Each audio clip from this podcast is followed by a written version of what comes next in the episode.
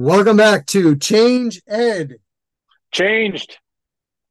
your 15 minutes or less weekly podcast on the new Pennsylvania STEELS Standards. I am your host, Andrew Kuhn, project consultant from Montgomery County Intermediate Unit, and here with me still. Tony Marabito from Carbon Lehigh Intermediate Unit. Wait, can you say that fancy title again? Staff Development Facilitator. Woo! Yes, we have a staff development facilitator here with us today, ladies and gentlemen. Continuing our conversation on phenomenon, which there is so much for phenomenon. It's phenomenal how much there is on phenomenon.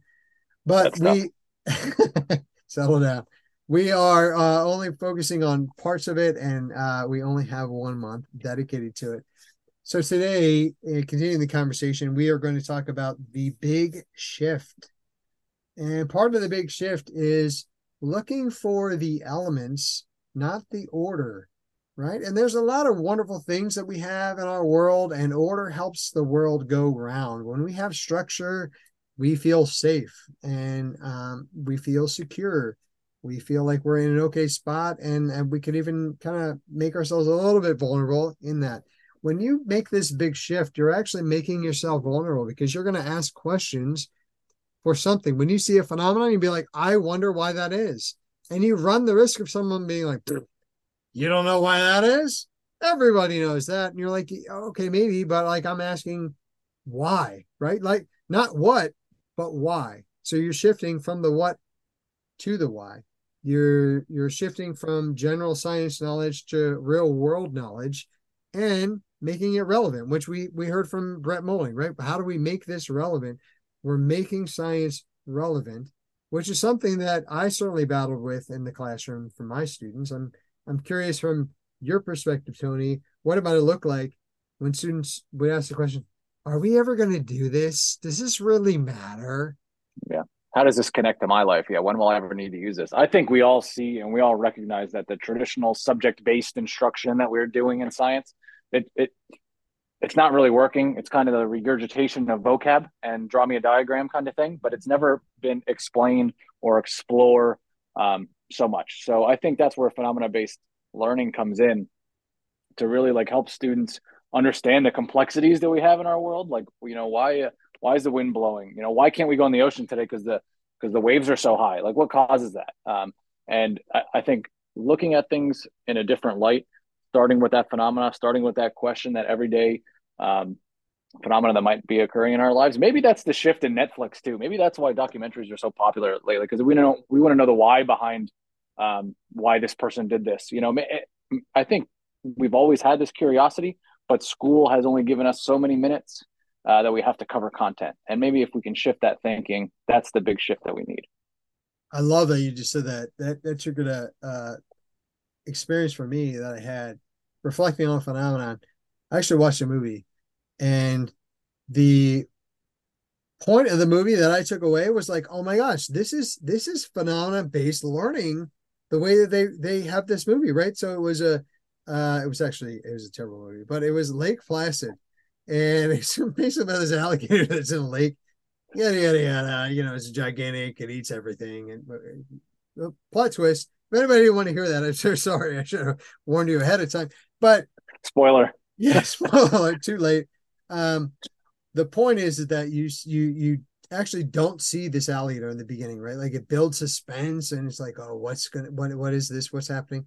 This this scuba diver ends up getting basically eaten in half by this this uh you know ginormous alligator, and you only see the teeth.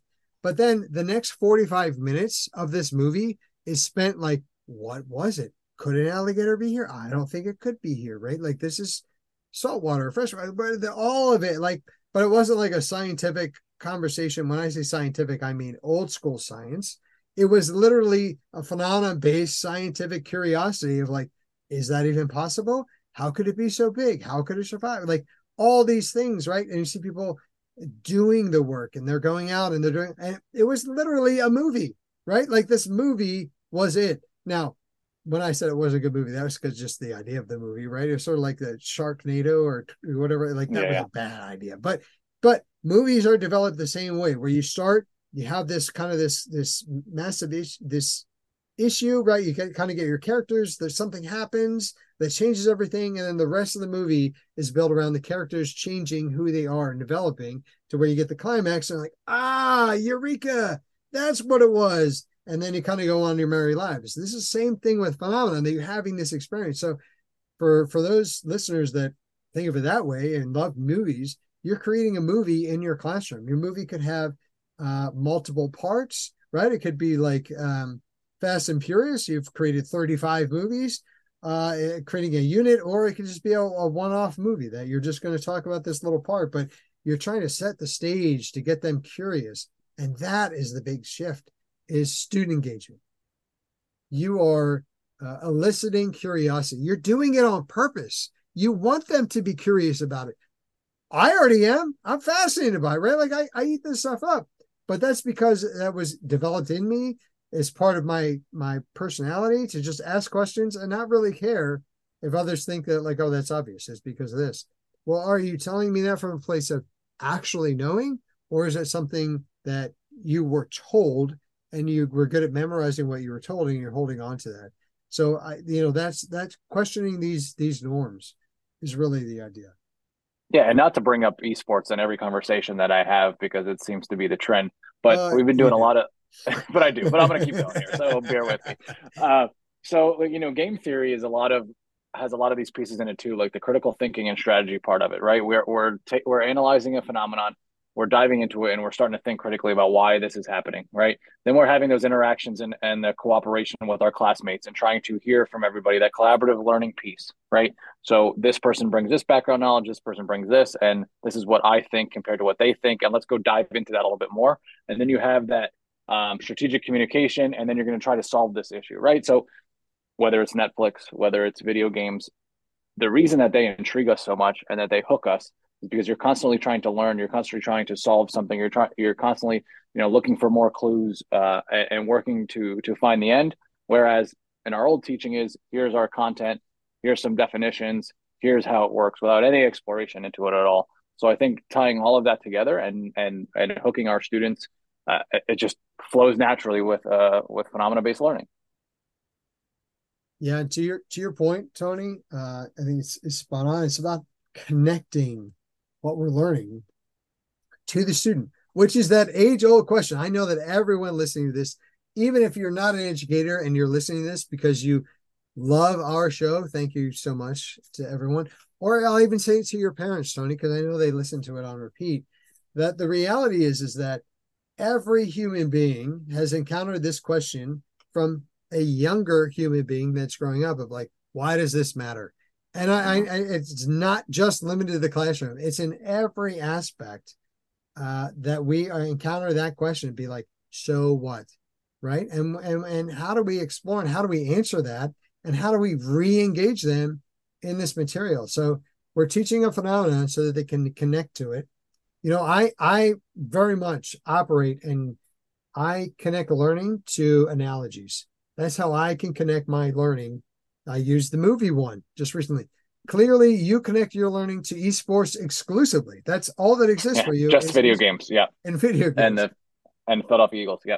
But in all seriousness, that's a spot that you can connect your learning and make this connection to how phenomenon works. Right? Same thing for me. I, I learned how to make it work for me, so that when I need to when I need to reference it, I can go back to this spot and be like, how did it work in this world? Because I understand this this world Okay, that's how it's going to work over here. You're literally modeling phenomenon in that conversation and what you were sharing.